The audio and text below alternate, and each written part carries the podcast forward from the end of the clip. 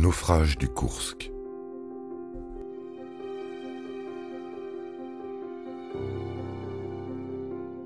Le 26 mars 2000, Vladimir Poutine est élu président de la Fédération de Russie au premier tour des élections avec 52,5% des voix. Cela pour un mandat de 4 ans. Il est l'ancien Premier ministre et le dauphin du président démissionnaire Boris Yeltsin. Son programme Ramener l'ordre en Russie. Il souhaite donc renforcer la puissance militaire russe et redonner confiance à son peuple. En montrant par exemple que la Russie est une force incontournable sur les mers et les océans de la planète.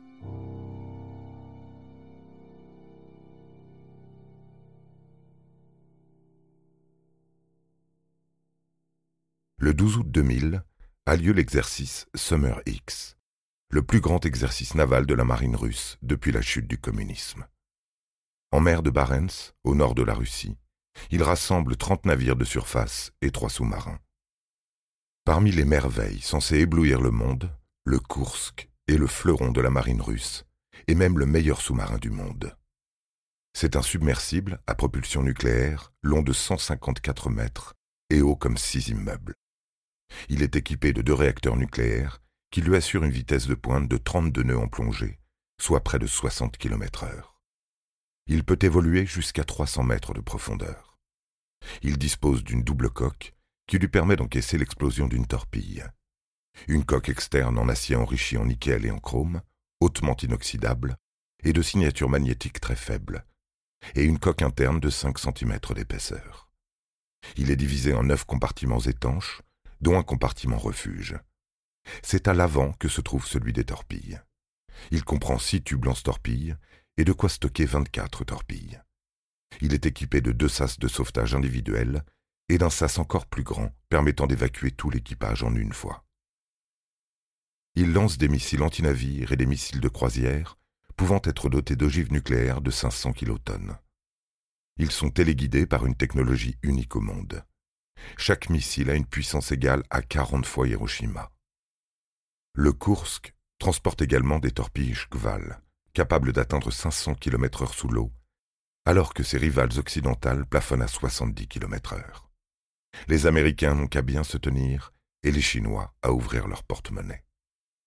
Les manœuvres ont en effet eu lieu en présence d'officiels chinois invités par les Russes. Car pour construire une Russie forte, Poutine a choisi de vendre des armes à des pays ennemis des États-Unis. De très nombreux observateurs internationaux sont présents eux aussi. Il y a là deux sous-marins nucléaires d'attaque américains, le Memphis et le Toledo, chargés d'observer de près le Kursk, un sous-marin nucléaire britannique, un navire d'intelligence électronique de l'OTAN et un bateau norvégien d'espionnage. Les Américains s'intéressent particulièrement aux torpilles Shkval à tel point qu'un homme d'affaires américain, Edmund Pop, a été condamné quelques mois plus tôt à 20 ans de prison pour espionnage. Il a établi des contacts avec des scientifiques russes pour recueillir des renseignements sur la fabrication de ces missiles sous-marins.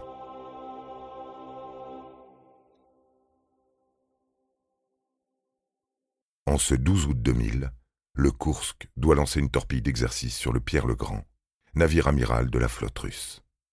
Comme tous les missiles d'exercice, cette torpille n'est pas équipée d'une charge militaire. À 8h51, le Kursk annonce qu'il va se mettre en observation télescopique à 18 mètres de profondeur. Après un retard considérable, le sous-marin est en place à 11h28 et s'apprête à tirer sa torpille d'entraînement.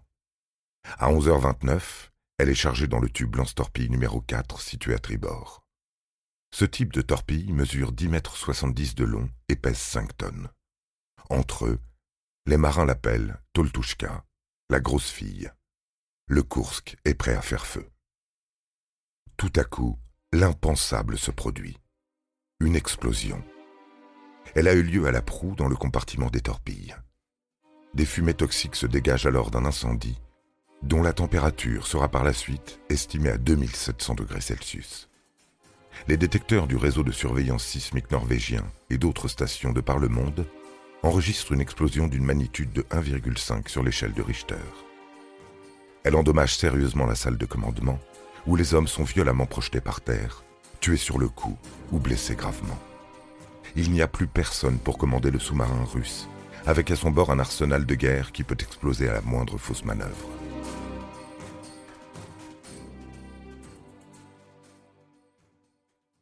Les deux réacteurs nucléaires ne sont pas endommagés, mais une première voie d'eau est constatée.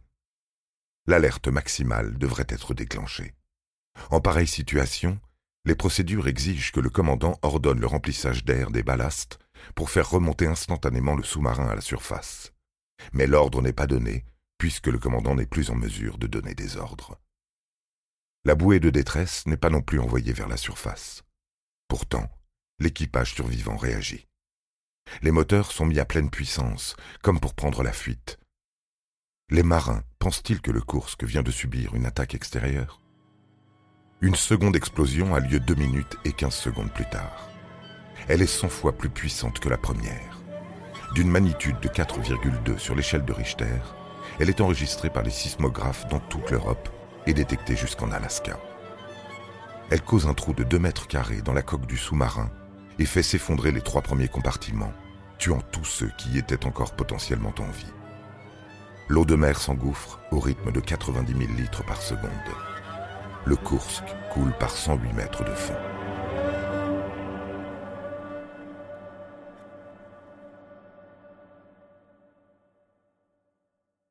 Le cinquième compartiment, qui contient les deux réacteurs nucléaires, a été conçu pour résister à de très hautes pressions avec des cloisons renforcées.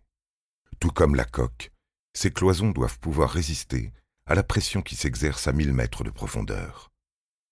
Les réacteurs ont été en outre enchâssés dans 13 cm d'acier et montés de façon à pouvoir absorber des chocs supérieurs à 50 fois la gravité. Et en effet, les cloisons du cinquième compartiment résistent aux deux explosions permettant aux marins survivants d'arrêter les deux réacteurs nucléaires. Tout risque d'accident nucléaire est écarté. Les dégâts et l'inondation empêchent les sous-mariniers encore en vie d'avoir recours aux conduits d'évacuation situés dans le premier compartiment ou aux modules de secours situés dans le kiosque au-dessus du troisième compartiment. 23 marins sur les 118 parviennent à se réfugier dans un compartiment à l'arrière muni d'un sas de secours, le seul moyen de sortir l'équipage du Kursk ne répond plus. L'heure prévue pour qu'il procède au tir de la torpille d'entraînement expire à 13h30.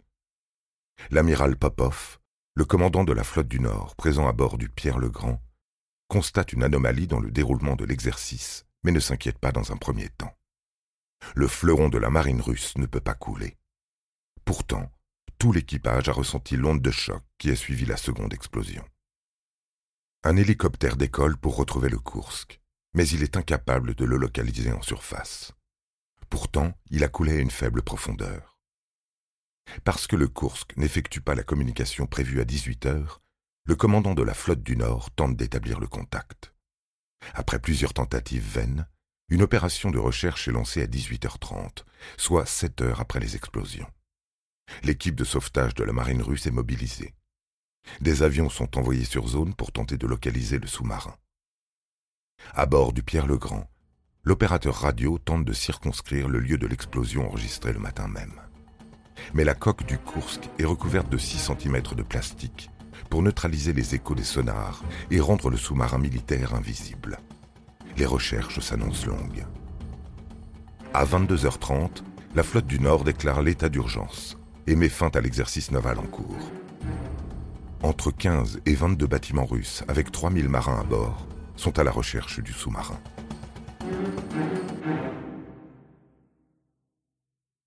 L'officier de permanence de la flotte du Nord demande au responsable des opérations de recherche et de sauvetage, le capitaine Alexander Teslenko, de se placer en alerte et de se préparer à recevoir des ordres. Teslenko demande à son tour au commandant du Mikhail Rudnitsky de se tenir prêt à prendre la mer dans l'heure. Il est équipé de deux sous-marins de sauvetage en eau profonde, d'une cloche de plongée, de caméras sous-marines, de grues de levage et d'autres équipements spécialisés. Cependant, il n'est pas doté de stabilisateurs capables de maintenir le navire en position et ne peut mettre à la mer ses sous-marins de sauvetage que par temps calme. De plus, les deux sous-marins de sauvetage ne sont pas en très bon état et ces marins manquent d'entraînement. Les Russes tentent plusieurs opérations de sauvetage. À 9 heures, le dimanche 13 août, le Rudninski jette l'ancre dans la zone et enregistre ce qu'il interprète comme un SOS en provenance du sous-marin. Mais bientôt, le capitaine Teslenko affirme qu'il ne s'agit que d'un bruit d'encre frappant la coque. À 17h30, le sous-marin de sauvetage AS-34 entre dans l'eau. À 18h30, à une profondeur de 100 mètres et à une vitesse de deux nœuds, il entre en collision avec un objet. À travers un hublot, l'équipage affirme voir une hélice et un stabilisateur arrière. Mais l'AS-34 est endommagé et doit refaire surface. Le Rudninski envoie alors un deuxième sous-marin de sauvetage, l'AS-32. Celui-ci ne parvient pas à localiser le Kursk. Le Rudninski entend à nouveau ce qui ressemble à un SOS. Les bruits envoyés à l'état-major sont interprétés comme des bruits d'animaux marins.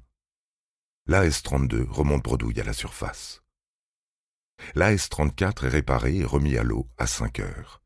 À 6h50, il localise le Kursk et tente de s'arrimer au sas d'évacuation arrière, situé au niveau du neuvième compartiment. Mais le niveau de ses batteries baisse rapidement, et il est contraint de refaire surface pour les recharger.